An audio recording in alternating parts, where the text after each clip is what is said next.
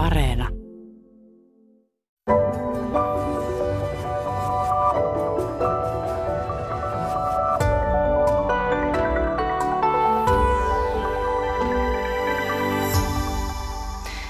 Tervehdys hyvät kuuntelijat ja tervetuloa Yle Radio yhteen VTTn tutkimuspäällikkö Emilia Nordlund. Kiitos. Sekä Solar Foodsin toimitusjohtaja Pasi Vainikka. Kiitos. Areenassa on vielä tälläkin hetkellä nähtävissä Voiko tätä syödä niminen TV-sarja, joka on tosi hyvä. Suosittelen sitä kaikille. Ja sen sarjan viimeisessä jaksossa niin huippukokki Henri Aleen valmistaa ystävilleen tulevaisuuden ruokaa, johon he on tämän sarjan aikana tutustuneet. Ja juhlapöydässä on muun muassa kuivalla maalla kasvatettua kalaa, munatonta kananmunaa, sirkkoja, vertavuotavaa lihaa, joka ei ole lihaa – ja näitä aineksia kääräistiin soleinitako-lettuihin. Ja tämä soleini on siis ilmasta tehtyä proteiinia. Ja palan painekkeena tarjottiin virtsasta tislattua olutta. Miltä tällainen pöytä kuulostaa? Voiko tämä olla tosiaan meidän arkipäivää ehkä muutaman vuosikymmenen päästä? No kuulostaa siltä, että voi, mitä täältä niin tutkimuksen näkökulmasta seuraa ja katsoo, että, että tota, kuulostaa siinä mielessä hyvin tutulta, mutta, mutta varmaan niin kuin, että se on jokaisen kuluttajan lautasella nämä kaikki erilaiset ainesosat, niin siihen varmasti vielä tovi vierähtää, mutta, mutta tota, siinä mielessä, kun luettelit noita, noita erilaisia ruoka-aineita, niin nehän kuulosti aika tutulta, mutta sitten kun kuvasit sitä, että mistä ne on tehty, että ilmasta ja ei ole käytetty kanaa ja ei ole käytetty eläintä, niin se on se mielenkiintoinen asia, mitä siellä taustassa tapahtuu, mutta ne varsinaiset syötävät ruoathan kuulosti aika tutuilta. Mm. Niin se on ehkä oleellista siinä, oleellista, että mitä siinä on tai tulevaisuuden ruokapöydässä on ja yhtä lailla oleellista on, että mitä siinä ei ole. Mm.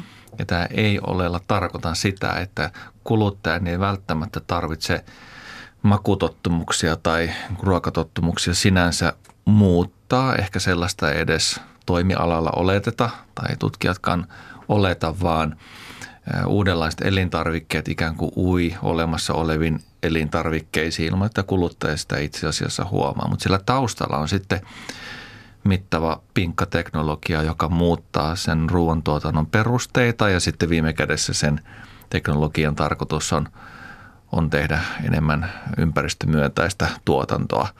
Mutta kuluttaja ei välttämättä huomaa sitä. Nyt tietysti voidaan tuoda erikseen sitten esille se, että tässä on sitä tai tätä. Tämä on tavallaan kaksiteräinen miekka ikään kuin halutaan korostaa vai, vai itse asiassa kadota sinne olemassa olevaan, olemassa olevalle lautaselle. Mm. Mutta periaatteessa tämä voi olla joillekin huojentava tieto, että voi jatkossakin syödä sitä, mitä nytkin, mutta se raaka-aine on vaan tehty eri tavalla kuin mitä tähän asti. Näin todennäköisesti siis juurikin, että, että mm, me, meistä jokainen tekee ruokaan liittyviä päätöksiä paljon joka päivä ja ne on hyvin henkilökohtaisia asioita, joten jos oletaan, että tapahtuu suuria muutoksia, niin, niin, niin todennäköisesti sitten, sitten uusiin makuihin tai radikaalisti johonkin erilaiseen totuttautuminen ei ole sellainen nopea väylä. Mm. Sen takia se, se etenee ruokatransformaatio jonkun tutun pohjalta. No ennen kuin lähdetään puhumaan siitä, että mitä tuo sitten voi olla tuo teknologinen kehitys, mistä Pasi Vainikka tuossa mainitsit, että siellä taustalla tapahtuu, niin muutama sana siitä, että miksi ruo- ruoantuotantoa pitää uudistaa. Miksi me emme voi jatkaa nykyisellä mallilla? No varmasti suurin osa on nähnyt, nähnyt uutisissa ja lukenut lehdistä uusimmastakin IPCCn ilmastoraportista ja muitakin, muitakin ympäristöön liittyviä uutisia, että, että sehän on ihan kylmä fakta, että ruoantuotanto, ruoantuotannolla on erittäin iso hiilijalanjälki, kasvihuonepäästöt yleisesti, merkittävin vaikutus rehevöitymiseen, luonnon monimuotoisuuden katoamiseen. Se on, vaikka se on ehkä tiedetty aikaisemminkin, niin nyt, nyt, nyt me ollaan tosissaan havahduttu siihen, että, että ruoantuotanto on niin iso tekijä ilmastonmuutoksessa ja muutenkin ympäristö, ympäristövaikutukset on suuria, että tai jos nyt tai ei koskaan pitää tehdä niitä muutoksia. Et, et se on se ympäristönäkökulma, on se isoin ajuri siellä niin kuin muutoksen taustalla. Mm. Ruokajärjestelmähän on tavallaan, jos nyt tohdin sanoa kauheudessaan, hirvittävän inspiroiva, koska se on hyvin monen ongelmainen lapsi vedenkäytön kannalta, luonnon monimuotoisuus, ekosysteemin hävittävä niin edespäin, lannoitteet ja, ja, ja tota, mitä tuossa äsken kuultiin, niin, niin, niin kaikki se ja, ja itse asiassa paljon enemmän. Öö, myöskin me ollaan tyhjennetty meret tässä välillä. Öö, suurin kalansaalis, luonnollinen kalansaalis ilman, ilman kalan viljelyä oli vuonna 1996 ja sen jälkeen niin, niin, niin kalansaalit ja merenelävät, niiden saalit on, on pysynyt samana tai pienentynyt, vaikka sitten enemmän kalastusaluksia on koko ajan niin edelleen ja edelleen. Itse asiassa mun tausta on energiatutkimuksessa. VTTllä me ollaan tota vanhoja kollegoita Emilien kanssa, mutta mä oon, oon energiatutkimuspuolelta ja sinänsä tämä niin kuin, ilmasto ja, ja, ja tota, ongelman ratkaisu ylätasolla se on aika yksinkertainen. Aikaisemmin on puhuttu vain energiasta – ja, ja tota, jos mennään energia- ja ilmastoraportteja taaksepäin Suomessakin niin, ja, ja tota, kasvihuonekaasupäästöjen rajoittamisen tavoitteita ja teknologia ja ratkaisuja, niin siellä mainitaan oikeastaan vain energiaan liittyviä asioita eh, männä vuosina. Mutta nyt ruoka on tullut sitten viimeisen ehkä vain viiden vuoden aikana – korostusti esiin. Aikaisemmin ajateltiin, että ruoantuotanto on semmoinen, että sillä ei ole oikeastaan voi tehdä mitään ja pellot ja sillä tavalla. Mm. Ja nyt on täysin uusi tilannekuva. Ja ylätasollahan noin 70 prosenttia globaalista kasvihuonekaasupäästöistä tulee energiasta. Ja siihen on olemassa teknologiat, miten, miten uusi energiajärjestelmä investoidaan – mutta sitten niin ruokajärjestelmään ei. Ja energiajärjestelmässä kuitenkin, vaikka siellä on harvinaisia maametalleja ja muuta sellaista, silti se on enimmäkseen siis fossiilisten polttoaineiden kysymys, että kaivetaanko niitä maasta ja poltetaan vai ei. Siihen se iso, iso peli ratkee. Mutta sitten ruokajärjestelmä on veden käytön osalta ja kaikki nämä metsien käytöt ja hiilinielut niin paljon monimutkaisempi – ratkaistava ja se on tietysti niin tutkimukselle ja uusille yrityksille niin tosi inspiroiva mahdollisuus. Mm. Ja kun nämä maapallon kestävyysajat paukkuu jo nyt, niin asia ei helpota se, että kun väestö tässä jatkuvasti kuitenkin edelleen on lisääntymässä, niin YKhan on ennustanut, että vuonna 2050 meidän pitäisi tuottaa 70 prosenttia enemmän ruokaa, että se riittäisi kaikille. Että tässä tietysti se viimeinen syy sille, että miksi, miksi tätä hommaa pitäisi uudistaa. No jos ajatellaan tätä meidän ihmiskunnan ruokajärjestelmän erilaisia kehityksen vaiheita, niin miten ne tiivistetysti kuuluu ja missä me mennään nyt? Niin nyt on mielenkiintoinen aika olla. Voidaan ajatella, että ollaan, ollaan uuden äärellä perustellusti siitä syystä, että jos tosiaan kelataan historia taaksepäin, niin, niin, niin voi ajatella, että ruoka ja energia ja ihmiskunnan kehitys, järjestäytyminen on aina liittynyt toisiinsa. 100 000 vuotta sitten plus miinus opittiin laittamaan ruokaa avotulella ja, ja aivot sai lisää proteiineja, energiaa ja puhekieli kehittyi. Siitä tuli tällaisia uusia heimoja, ikään kuin tämmöistä alkavaa yhteiskuntarakennetta. Sitten opittiin – harjoittamaan maataloutta. Sen aikaisin termein yhtäkkiä oli aika paljon ruokaa tarjolla.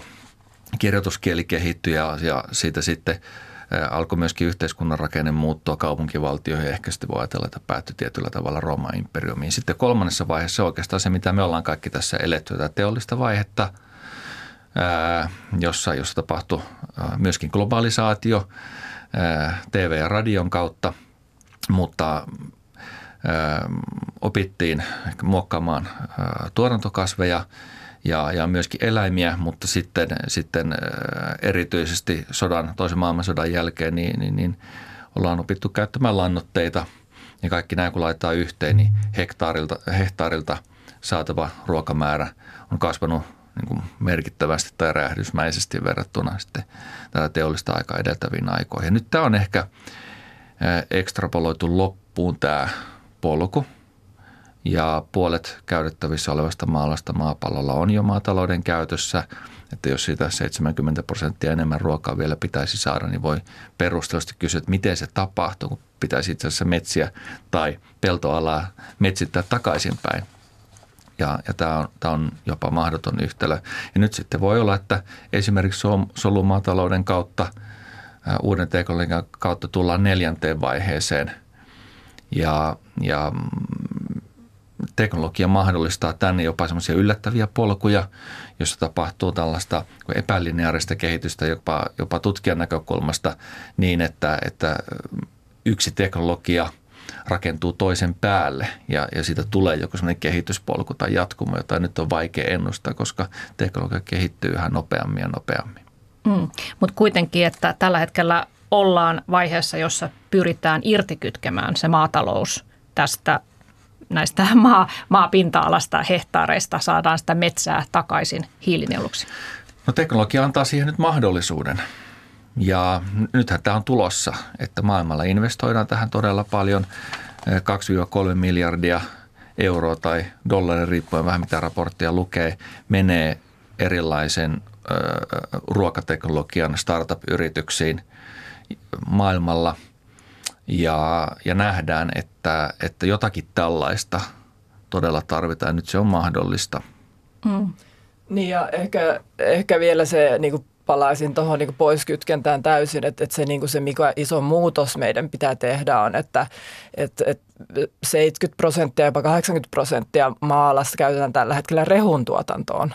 Ja se on se iso, iso niin kuin muutos, että on laskettu, että jos me pystyttäisiin käyttämään se viljelyskelpoinen maa-ala kestävästi suoraan ruoantuotantoon, eikä että se menee rehuksi ja sitä kautta niin kuin eläintuotantoon, niin varmasti pystyttäisiin niin kuin, tai pystytään tulevaisuudessa myös viljelemään maata ja, ja vapauttaa silti sitä maalaa hiilinieluksi metsittämään ja, ja, ja muuhun käyttöön. Että, että se on myöskin niin kuin, oikeastaan se niin kuin kulminoituu se ruoantuotannon muutos paljon siihen, että, että lihan, lihan kulutus on kasvanut ja just tämä niin kuin rehu, rehuviljan käyttö tai rehun tuotanto – joka, joka nimenomaan sitten tota, sitä maankäyttöä ja myös veden käyttöä, että lihantuotantoon tai eläintuotantoonhan menee suuri osa makeen veden käytöstä, mitä ruokajärjestelmä käyttää, että et, et se on niinku se, se niinku erittäin merkittävä tekijä, että et niinku myöskin tietysti tämä Puhutaan paljon solumaataloudesta, mutta myös, myös on,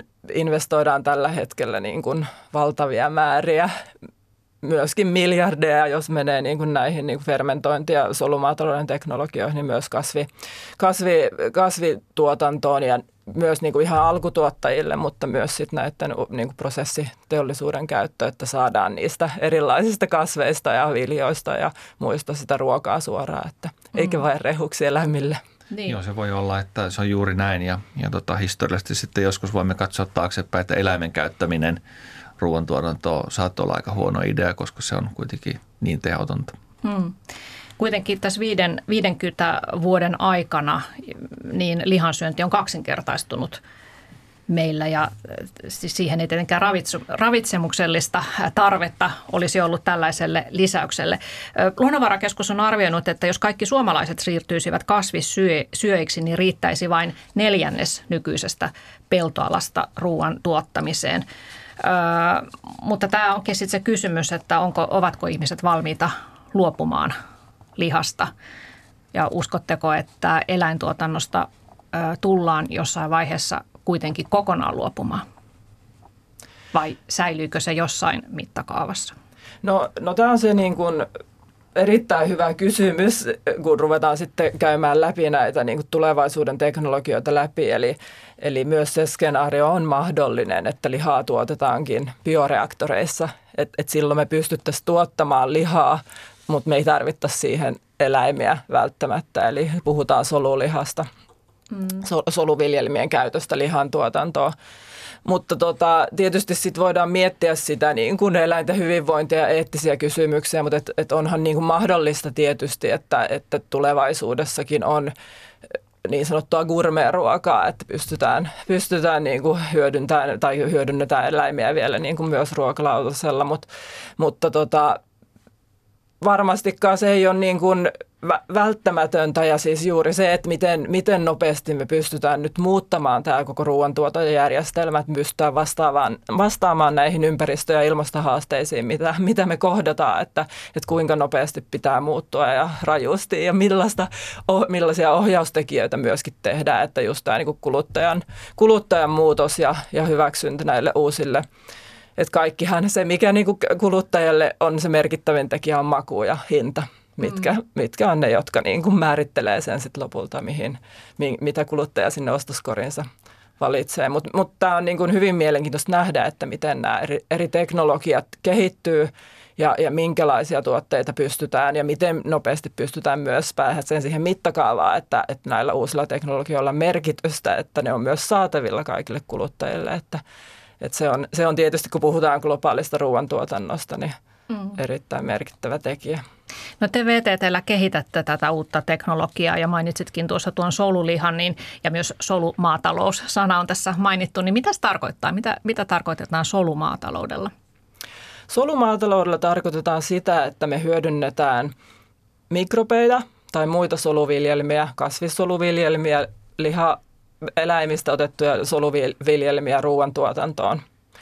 Eli sen sijaan, että me tuotetaan ruokaa pelloilla ja, ja eläintuotantolaitoksissa me pystytään hyödyntämään bioreaktoreita, joissa kasvaa mikrobeja tai näitä muita soluviljelmiä ja ne tuottavat. Me voidaan syödä sitä soluviljelmää mikrobiviljelmää, niin kuin Soleen, Pasi voi kertoa tarkemmin heidän tuotteestaan. Tai sitten me voidaan käyttää näitä soluja, mikrobeja niin sanottuina tuottoorganismeina, jolloin ne tuottaa esimerkiksi eläinproteiineja tai rasvoja tai hiilihydraatteja, ravintoaineita, joista voidaan sitten tehdä ruokaa.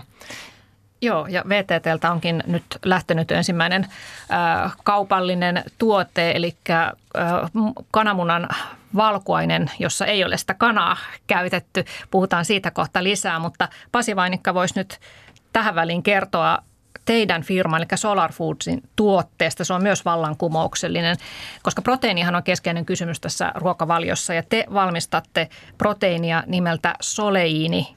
Niin äh, miten se tapahtuu? Miten sitä valmistetaan? Se on fermentaatioprosessi, eli sitä voisi verrata vaikka viinin tai oluen valmistukseen.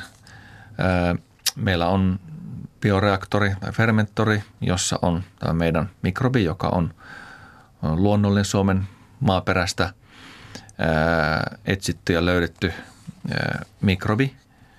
Ja se vaan sattuu olemaan sellainen, se, se ei syö sokeria, vaan me syödetään tänne fermentoriin kaasukuplia, vetyä ja hiilidioksidia, jotka on pääraaka-aine tälle solulle. Hiilidioksidia voidaan napata vaikka ilmasta tai sitten mistä tahansa pistelähteestä mm, eri teknologioin.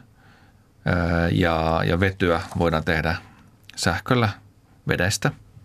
Se on ikään kuin se piste, jossa auringonvalon tai sokereiden sijasta energia latautuu tähän prosessiin – vetykaasun muotoja. Näitä kupletaan sitten fermenttoreita. Tämä mikrobi käyttää näitä energian ja hiilen lähteenä vain jatkaakseen elämää. Ja alun perin tähän tarvitaan ikään kuin tämmöinen juuri tai, tai siemen, eli tietty määrä mikrobeja tähän fermenttoriin ja siitä ne lähtee sitten kasvamaan ja jakautumaan, että niitä ei ikään kuin koko aika sinne lisätä, vaan, vaan lisätään tavallaan alun perin niin juuren tavoin. Ja sitten prosessi annetaan vaan kulkea hiilidioksidin ja vedyn, hapen. Lisäksi tarvitaan myöskin mineraaleja mukaan lukien typpi, joka me sitten tähän kasvatusalustaan lisätään, joka menee ikään kuin nesteenä sitten kaasujen kanssa sinne, sinne fermenttoriin. Mikrobit kasvaa ja sitten tätä nestettä poistetaan ja solut kuivataan erilleen. Ja tämä solu sattuu olemaan sitten koostumukseltaan sellainen, että, että se on jossakin kuivatun lihan ja soijan ja porkkanan välimaastossa. Joo, sulla ei varmaan nyt ole mukana näytettä siitä tuotteesta, mutta mä oon nähnyt sen kuvassa. Eli se on siis semmoista vähän oranssiin vivahtavaa jauhetta, se lopputuote. Kyllä. Ja sitä jauhetta voi sitten käyttää, sitä voi, siitä voi tehdä oikeastaan mitä vaan, mitä ruokaa vaan. No ravitsemuksellisesti tähdätään siihen, että korvataan, joka on se isoin ongelma tässä ruokajärjestelmässä, ruokajärjestelmässä niin eläinperäistä tuotantoa. Eli lähdetään siitä, että se, sen, sen niin ravitsemuskoostumus on, on lihan – tai eläinperäisten tuotteiden kaltainen. Se on jauhe, joka meidän prosessi tulee ulos ja voi ajatella niin, että sitä käytetään vähän niin kuin vehnäjauhotyyppisesti sillä tavalla, että, että se ikään kuin ilmestyy ruokajärjestelmään tämmöisenä jauhena, mutta myöskin katoaa erilaisiin tuotteisiin. On sitten jotakin maitoa korvaavia tuotteita tai, tai sitten lihaa korvaavissa kasvipohjaisissa tuotteissa – tai, tai sitten jopa keinolihakasvualustana tulevaisuudessa. Mm. Eli vielä nyt kertauksena, että, että ymmärsin oikein tämän soleinin. Eli te käytännössä teette ilmasta proteiinia, eli, eli otetaan kolme kaasua, vetyhappi ja hiilidioksidi, ne ohjataan tämmöiseen bioreaktoriin mikrobien ruuaksi ja siellä ne kasvavat ja ne tekevät oikeastaan samaa kuin kasvit fotosynteesissä, ottavat hiiltä, mutta auringonvalon sijaan ne käyttävät vetyä. Näin juuri. Joo, ja tarkoitus on siis korvata eläinperäisiä proteiineja. No teillä on itse asiassa, tämä ei ehkä ole niin kaukasta tulevaisuutta enää, koska teillä Solarfus avaa Vantaalle ensi vuonna ensimmäisen tehtaan ja, ja tarkoitus on siis tuottaa tätä raaka-ainetta elintarviketeollisuudelle. mitä, mitä seuraavaksi tapahtuu? Tai mikä teidän strategia no, on? Kaksi että... asiaa oikeastaan. Niin, niin, no ensinnäkin tämä on uusi elintarvike, eli kun tuodaan joku uusi, uusi sellainen ruokaraaka-aine, joka ei ole ollut kaupallisesti saatavilla aiemmin, niin sitä kutsutaan uusi elintarvikeeksi, sille tarvitaan lupa. Myistä sitten missä päin maailmaa tahansa. Ja meillä on ollut pilotlaitos soleenituotantoa jo, jo kolmisen vuotta – ja ne tuotantomäärät me ollaan käytetty Soleinin todistamiseksi turvalliseksi. Eli me ollaan tehty sille mm, lukematon määrä testejä, investoitu siihen ehkä noin puolitoista miljoonaa euroa ja, ja sitten jätetty myöskin Euroopan elintarviketurvallisuusviranomaiselle tämmöinen uusi elintarvikehyväksyntähakemus, joka on viime syksystä asti ollut, ollut EU-ssa ja siinä menee ehkä kaksi vuotta saada se lupa. Mm. Sitten myöskin USAssa ja sitten on muutamia muita maita, joissa tämä lupa on haettu. Se on yksi, joka määrittelee tätä aikajännettä. Markkinoille tullaan. Sitten toinen on tuotantokapasiteetti. Eli tällaista koneikkoa, tehdasta, jossa Solenia voisi tuottaa mittavissa määrin, niin ei oikeastaan ole maailmassa tällä hetkellä. Jonkun se täytyy rakentaa ja nyt me ollaan päätetty se tehdä itse Vantaan Vehkalaa ja se valmistuu vuoden 2023 aikana. Että toivottavasti uusi elintarvike lupa mukaan lukien, niin syksyllä 2023 niin saadaan sitten ruokatuotteita markkinoille. Mm. Ö, mutta raaka-aineet tämä, tämä ö, tehdas voi ottaa missä päin maailmaa, että se voisi sijata missä päin maailmaa vaan, mutta se itse tehtaan rakentaminen, sen koneisto ja teknologian rakentaminen on se ongelma. Joo, näin se on. Eli tämä oikeastaan pätee kaikkeen uuteen teknologiaan, oli sitten sähköauto tai aurinkopaneeli tai tuulivoimala tai, tai mitä tahansa tai vaikka, vaikka matkapuhelin, että erilaista asioista, energiasta tai informaatiosta, ruuasta tulee teknologiaa. Eli täytyy olla pääsy pääomaan, jolla investoidaan joku vaikka aurinkopaneelikenttä, jos ei ole yhtään liikkuvaa osaa ja sen käyttö ei käytännössä maksa mitään. Mutta se, se alkuinvestointi täytyy olla yhtä lailla. Meillä täytyy olla sitten, sitten tehdas, jossa tätä tuonetaan sen sijasta, että meillä, meidän täytyisi ostaa peltoja tai jotakin vastaavaa, ostaa raaka-aineita, niin se pääoma sitoutuu sitten siihen tehtaaseen. Mm. Nämä bioreaktorithan tarvitsee tietysti sähköä, niin tuleeko se siis aurinko Energiasta. Se riippuu siitä, missä päin maailmaa ollaan. Eli äh, yksi alkuperäinen syy, miksi olemme tässä tämän yhtiön kanssa, niin on se, että, että nähtiin – vuosia sitten, että uusiutuvasta sähköstä tulee edullista aurinkovyöhykkeellä aurinkoenergiasta ja täällä pohjoisessa sitten ehkä enemmän tuulivoimasta. Ja se oli sitä aikaa vielä, kun oli tuulivoimatukia ja sitä pidettiin kalliina niin edes, edespäin, mutta tiedämme, että tuulivoima esimerkiksi pohjoismaisella sähkömarkkinalla on halvinta uusinta sähköä. Me tulemme käyttämään sitä ja yhtä lailla datakeskukset ja niin edelleen ostaa tuulivoimakapasiteettia tuulipuistoista – ja me tulemme myöskin tekemään tuulivoima sopimuksen. Voi olla, että siihen tulee myöskin aurinkoenergia mukana, mutta sitten aurinkovyöhykkeellä se on, se on todennäköisesti sitten aurinkoenergiaa, jota me enimmäkseen käytetään. Mikä tahansa halpa sähkö, joka on tehty ilman polttamista, siis sinänsä käy. Hmm. Okei. Okay. Mielenkiintoista. No Emilia Nordlund, sä voisit nyt sitten kertoa toisen esimerkin solumaatalouden ideasta, joka on itse asiassa jo lähtenyt hyvinkin eteenpäin. Eli siis munanvalkuainen ilman kanaa. Miten se tehdään?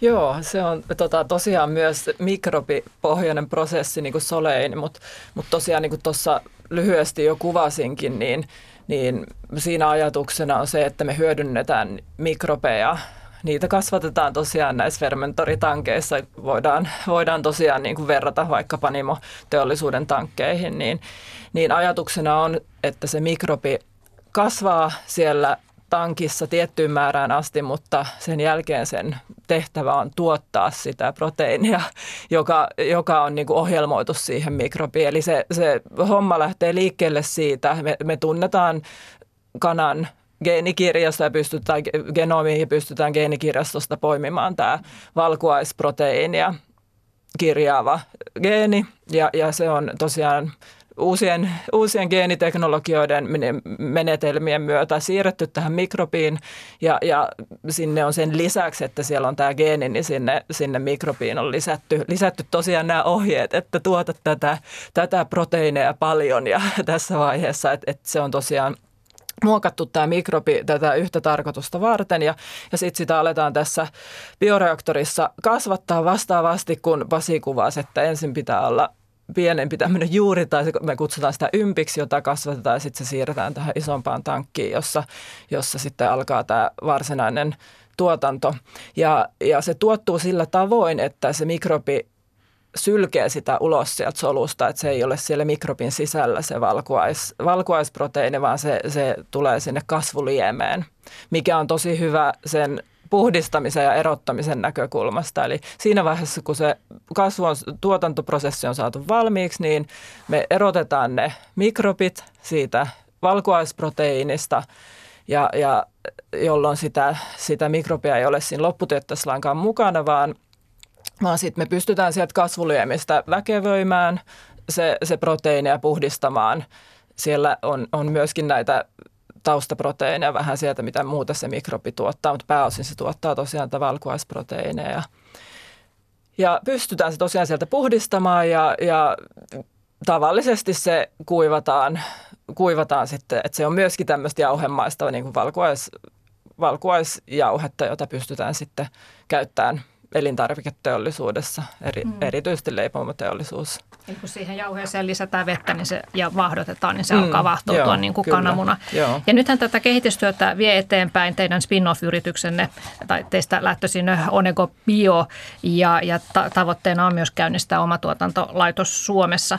Millaiset äh, kaupalliset mahdollisuudet tällä tuotteella voisi ajatella? Nythän tuodaan paljon Suomeen äh, tai ylipäätään Eurooppaan tämmöistä valkuaisjauhetta Kiinasta ja Intiasta ja, ja sitten ei tietysti ole ihan takeita, että millaisissa olosuhteissa siellä tätä, tätä tuotantoa on tehty, niin ainakin tällaisen voisi ilmeisesti korvata tämä keksintö. Joo, että siis kun katsotaan noita niin kuin ainesosa proteiini, proteiinimarkkinoita ja käyttöä niin kuin elintarviketeollisuudessa, niin maitoproteiinin lisäksi niin kananmunan proteiini, erityisesti tämä valkuaisproteiini on, on ihan siellä niin kuin kärkipäässä. Ne on niitä isoimpia, isoimpia käytettäviä ainesosia. Eli niillä on aivan valtavat markkinat. Et, ja tietysti se tausta on siellä se, että kun itsekin tiedetään, että, että kananmuna, kananmuna toimii tosi hyvin monenlaisissa tuotteissa ja, ja, ja sen lisäksi sillä on erinomaiset ravitsemukselliset arvot, että se on myöskin niin kuin siinä mielessä tosi, tosi tärkeä ja kiinnostava proteiini, että sillä on ihan valtavat markkinat, jos, jos vaan se tuotanto pystytään, se kapasiteetti pystytään kasvattaa. Mm.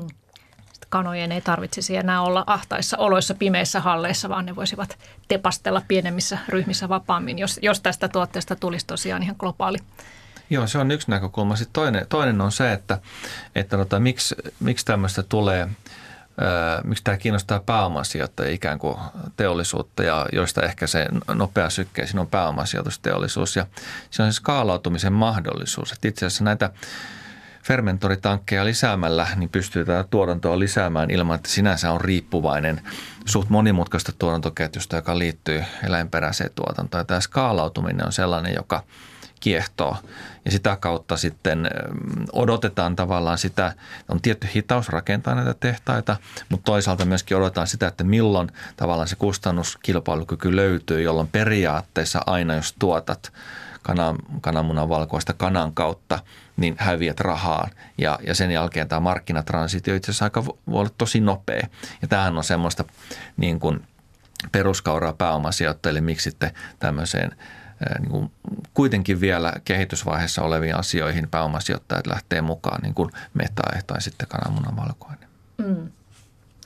Mua kiinnostaa tämä ideointi, että nämä kuulostaa siis molemmat teidän, nämä, mistä nyt on puhuttu siis, että ilmasta tehdään proteiinia ja, ja sitten siellä biotankissa voidaan tehdä myös kananmunan valkuaista solu, soluteknologian avulla, että miten nämä ideat on syntyneet? Oliko Oletteko te itse, otatteko kunnian tästä ideasta, että on vaan niin kuin lamppu syttynyt, että hei, miksi me ei voitaisiin tehdä näin. Ja sitten se, sit se idea on, on osoittautunut, että tämähän toimii. No mä voin sanoa kyllä sille ihan, ihan tota rehellisyyden nimissä, että olin mukana ideoimassa tätä valkuaisproteiinituotantoa. Toki me laajemmin, laajemmin mietittiin, mutta meillä oli siis VTTllä histori- että on tästä niin pohjaa oikeastaan niin organisaation muutokseen että meillä, meillä tota, rakennettiin uusi organisaatio niin, että ruoka, ruokatutkimus tuli, tuli samalle tutkimusalueelle teollisen biotekniikan tutkimuksen kanssa. Ja, ja siellähän me sitten niin kuin tavattiin uusia, uusia tutkijoita ja VTTkin on niin iso, että sille ihan joka päivä käytävillä kaikkia törmää. Niin tosiaan meidät tuotiin yhteen ja, ja alettiin ideoida, että no mitäs, mitäs kivaa me voitaisiin tehdä yhdessä. Ja tosiaan teollinen biotekniikka, johon näitä bioreaktoreita ja fermentoritankkeja on aikaisemmin käytetty, on erityisesti entsyymin tuotantoon, kemikaalituotantoon, metsäteollisuuden tarpeisiin, mutta myöskin niin kuin ruokatutkimuksen puolella apuaineiden tuotantoa. Että elintarviketeollisuushan käyttää paljon entsyymejä, joita käytetään muun muassa leivän säilyvyyden parantamiseen, juuston valmistukseen, että se on täysin niin kuin tämmöistä olemassa olevaa teollisuutta. Ja siitä se ajatus oikeastaan niin kuin lähti, että, että kun me pystytään näitä entsyymejäkin tuottamaan – niin miksi me ei voitaisiin alkaa tuottaa ravintoaineita elintarviketeollisuuden tarpeisiin. Ja tietysti samaan aikaan oli sitten, tuli, alkoi tulla just nämä niin kuin isot kestävyyshaasteet, alkoi niin kuin paljastua tai tulla meille, meille niin kuin todella niin kuin selvästi esiin. Ja sitten ja sit yhtäältä teollisen biotekniikan työkalut alkoi olla sillä, siinä, siinä, siinä valmiusasteessa, että me pystytään tuottamaan riittäviä määriä myös ravintoaineita, ei vaan niitä apuaineita, joita käytetään tietysti paljon pienempiä määriä. Et, et siinä oli niin monta tekijää ja ehkä se, mitä mä niin kuin on, on sanonut aikaisemminkin, että VTTllä mun mielestä se ilmapiiri, että meillä on niin kuin tällaisia vapaita, vapaita ja vähän ma- mahdollisuuksia tämmöisiin villeihin ideointeihin ja kokeiluihin, niin niin sitten voi syntyä jotain tällaista, että, että ei olla aikataulutettu liikaa ja ei ole liian, liian niin kuin ehkä sitten tarkoitushakuista tietyssä määrin, vaikka meilläkin on, meilläkin on vaikuttavuustavoitteet ja, ja paljon tavoitteita, mutta myöskin niin kuin ihan niin kuin tarkoituksellisesti pyritään niin kuin mahdollistamaan tämmöistä tosi villiä, villiä kokeilua ja mm. ideointeja ja se on musta tosi hieno juttu. Luovuus tarvitsee sellaista, mm. että on vähän, vähän ainakin sitä aikaa ja myös sitä positiivista ilmapiiriä, mutta ainakin organisaatio-uudistuksesta joskus koituu näkyään jotain hyvääkin sitten. Ehdottomasti. Mitäs Pasi tämä siis tuo, tuo on ihan Joo. käsittämättömän hieno tarina ja ja tota, korostan sitä oikeastaan ihan samaa syytä, että miksi Solar Foodskin on olemassa, jos vähän niin kuin teknologia sikseen – niin, niin sillä taustalla on se, että, että yhä vaikeampi todennäköisesti kansainvälisessä tiedetutkimus, liiketoimintakilpailussa on pärjätä, jos on tiimi ihmisiä, joilla on täysin sama tausta. Hehän muodostaa ikään kuin tämmöisen rinnakkaistodellisuuden tai kuplan helposti. Ja se on itse asiassa iso riski kehitykselle. Ja nyt sitten uudet ideat näyttää nousevan tämmöisistä tieteiden rajapinnoista – ja, ja niin Solar Foodskin sai alkunsa, että, että me törmättiin Juha-Pekka Pitkäsen kanssa VTTllä, joka, joka on bioprosessitekniikan tutkija ja, ja tosiaan mun oma tausta on sitten niin energiajärjestelmätutkimuksessa. Ja erinäisten pomppujen kautta sitten päädyttiin muodostamaan ikään kuin vapaasti uusi tutkimusaihio siitä, että mihin sähköä kannattaisi, jos sähkö olisi halpaa tulevaisuudessa, niin mihin sitä kannattaisi ensimmäiseksi laittaa tai mikä olisi se korkeamman arvon tuote, johon sitä konvertoida. Ja toisaalta tiedettiin tämä sähkön teknologian kehityksen tilannekuva globaalisti ja sitten toisaalta taas tiedettiin itse asiassa tuolta 60-luvun avaruusteknologiatutkimuksen puolelta, että on olemassa tämmöisiä ikään kuin elämänmuotoja, jotka on vetyä hapettavia organismeja.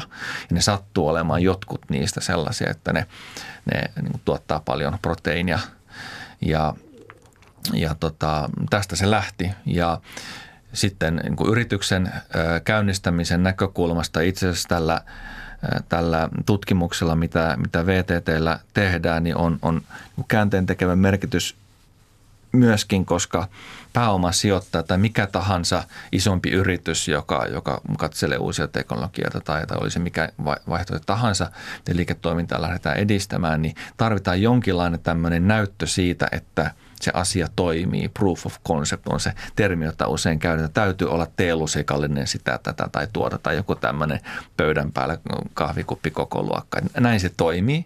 Ja sitten uskottavat ihmiset, nämä osaa tehdä sen. Ja sitten jonain päivänä, kun se ei oikein näytä toimivan, ne pääsee siitä yli. Ja mm. näiden inkubointi on tutkimuksen ja poikkitieteellisen tutkimuksen rooli ja ehkä myöskin hyvä tapa käyttää julkista rahaa. Mm. Tässä oli äänessä Solar Foodsin toimitusjohtaja Pasi Vainikka. Lisäksi täällä on VTTn tutkimuspäällikkö Emilia Nurlund ja puhumme siis tulevaisuuden ruoasta. Ja Pari sanaa vielä lihan tuotannosta. Se on tietysti iso, iso päästöongelma sen tuottaminen.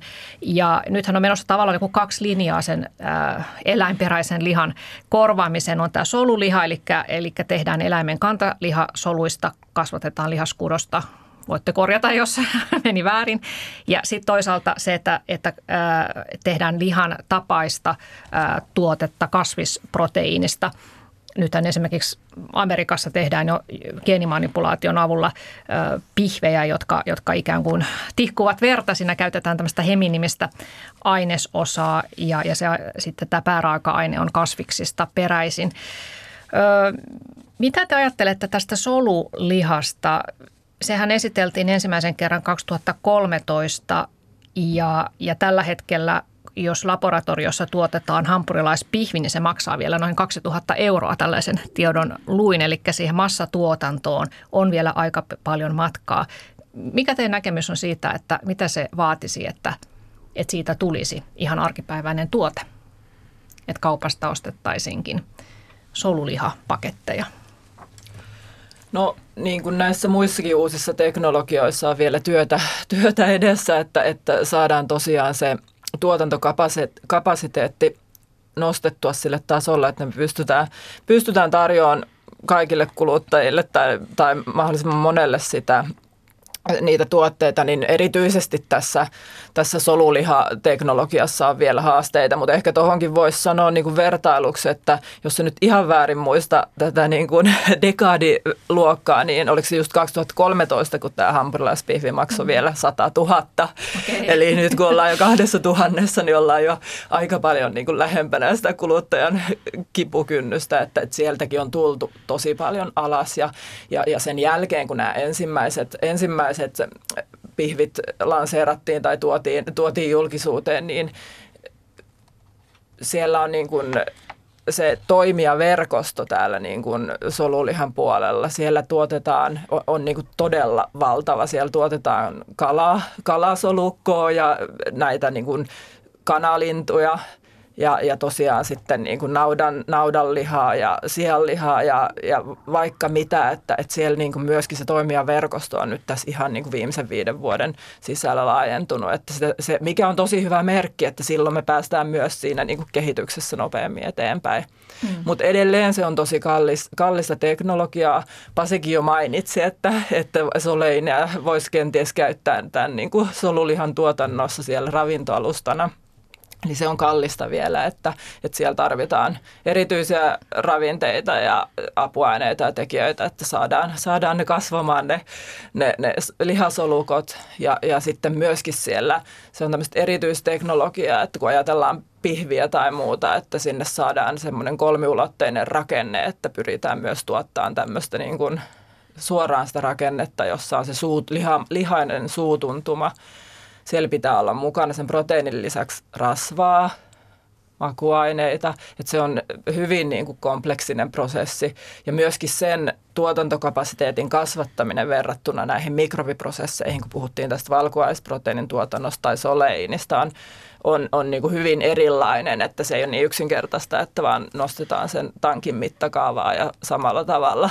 tuotetaan ja kasvatellaan, että se on, se on siinä mielessä niin kuin monimutkaisempi toteuttaa näiden liha eläinsolukoiden kasvattaminen. Mm.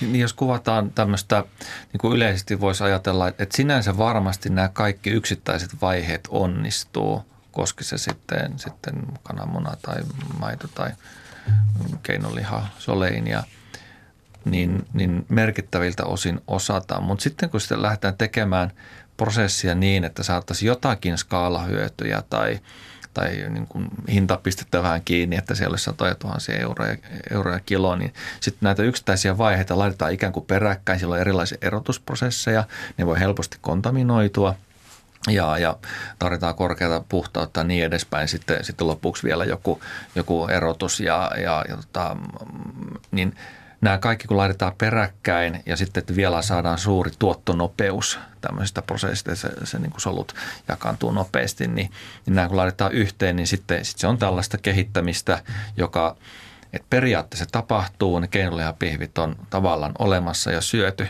mutta, mutta näistä käytännön tekijöistä sitten se, se markkinoille tulo on kiinni. Mm. No entä sitten vuonna 2050, miltä näyttää kalatiski? Pasi tuossa alussa jo mainitsitkin, että kalatkin alkavat jo loppua, loppua liikakalastuksen takia ja noin kolmannes maailman kalansaalista käytetään tällä hetkellä kalajauhon ja kalaöljyn valmistamiseen, eli, eli tehdään siis rehua kalan kasvattamoihin. Niin mitä, mitä tälle tapahtuu? Onko, onko, aletaanko kalaakin sitten jotenkin valmistaa laboratoriossa?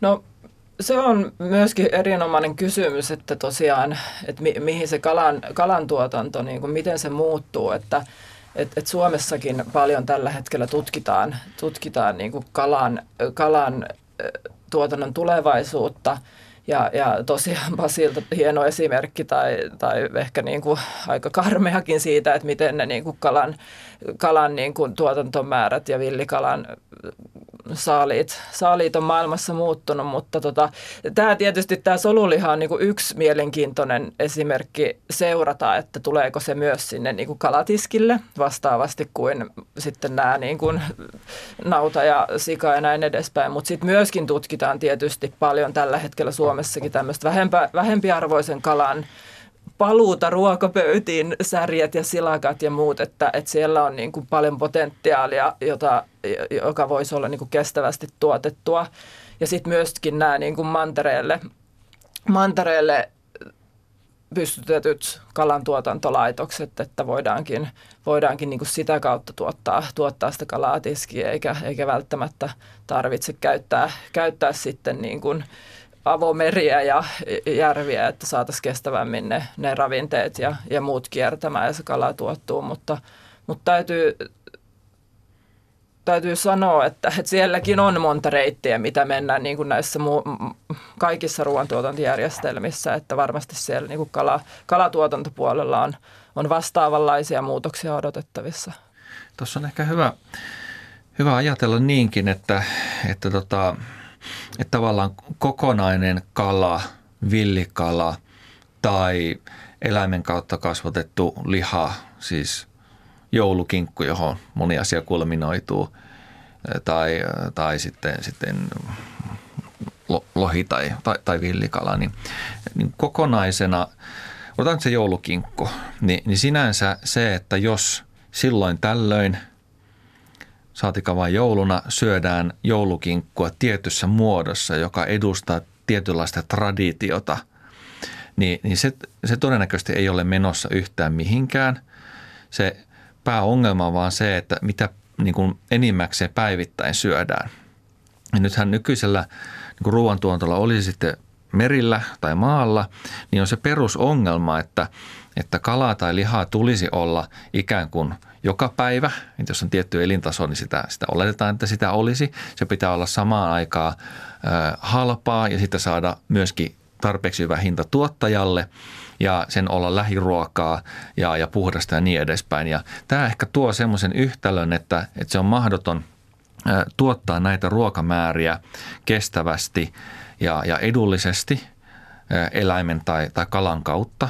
Ja nyt solumaatalous tai kasvipohjaiset tuotteet voi ikään kuin tulla siihen väliin ja tarjota vaihtoehdon niin, että nämä tuotteet, jotka on erityisen resurssien kuluttavia, kuten esimerkiksi punainen liha, niin, niin se tavallaan nousee siihen arvoon, joka siihen ikään kuin pitäisi aggregoida kaikki se, se hinta ja, ja resurssi, joka siihen investoidaan. Ja itse asiassa voisi alkutuottajakin sitten tätä kautta saada reilumman hinnan siitä jatkossa. Sitten solumaatalous, kasvipohjaiset tuotteet voi tulla jokapäiväisen ruokaan. Mä palaan tuohon kalaan, jolla tarkoitan esimerkiksi kalan tapauksessa, sitä, että voi olla, että jos on kokonainen kala, se näyttää jollakin, se on tietty tekstuuri, niin sehän on tavallaan, voi olla jatkossakin – oli sitten villikala tai, tai viljeltyä. Mutta sittenhän merkittävä osa kalasta syödään niin kuin erilaisissa muodossa. Se oli se joku kala, kalalihapulla tai, tai sitten aasialaisissa annoksissa se on tämmöisinä niin kuin paloina, niin kuin punainenkin liha on. Niin näähän periaatteessa voidaan helposti korvata vaikkapa solumaatalouden tuotteen, jolloin jos sä haluat kerran viikossa mennä sitten se kokonaiseen kalaan tai lihaan, niin se voi yhtä lailla toimia jatkossa. Mm. Yhdistelmä kaikesta. No sellainen hyvä uutinen suomalaisille, jotka juovat kahvia paljon, että, että nyt kun ilmasto lämpenee ja, ja kahviviljelmät ovat uhan alla, maa-ala hupenee ja taudinaiheuttajat lisääntyvät ja sadot ovat vaarassa, niin, niin VTTllä on myös kehitelty soluviljelmä kahvia. Joo. Onko se hyvä? No mä en ole valitettavasti itse päässyt maistamaan, mutta kollegat, jotka ovat sitä maistaneet, niin ovat kyllä todenneet, että kyllä se kahvilta maistuu. Että... Pelastus on luvassa sieltä. Joo. No hei, yleensä kun puhutaan tulevaisuuden ruoasta, niin keskitytään just tähän kestävyysongelmaan, mistä me ollaan tästä nyt puhut, tässä puhuttukin, mutta, mutta entäs sitten ruoan terveellisyysaspekti? Antaako tällainen ö, solumaatalouden tuottama ruokavalio niin mahdollisuuksia ohjata ihmisten syömistä terveellisempään suuntaan?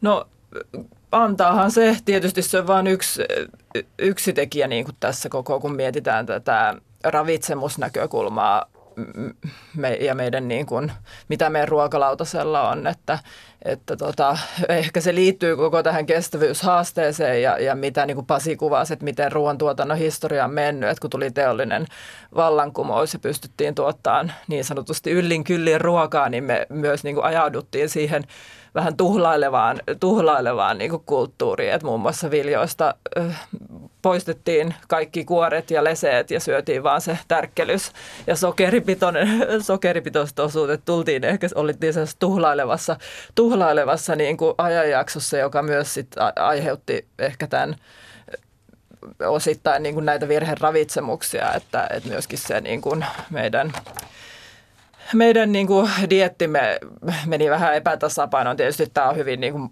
kaksi, kaksipiippunen terä, että to, toisaalta niin kuin, ihmisillä on aliravitsemusta tai niin kuin, puuttuu ra- tiettyjen ravintoaineiden saantia sitten, sitten tota, toiset, toinen puolisko suunnilleen se on, voisi sanoa 50-50, saavat liikaa energiaa mm. tai joita, että, että se on niin kuin kaikin puolin semmoinen tasapainon sen ravitsemuksen löytäminen on niin kuin globaalisti iso, iso haaste, että kaikki pystyisi terveenä. Mutta kyllä varmasti niin kun, sehän näissä näissä tuotteissa, mitä mekin tässä on kuvattu, pyritään siihen, että tuotetaan riittävästi proteiinia, joka on tosi tärkeä, tärkeä ravintoaine, että pysytään terveenä, mutta, mutta varmasti muutenkin pystytään, jos ajatellaan vaikka näitä, näitä noin liha, solulihan tuotantoa, tai, tai muita tämmöisiä niin kuin lihaa korvaavien valmisteiden tuotantoa tai maitovalmisteiden, niin me pystytään myöskin, myöskin niin kuin tuottaa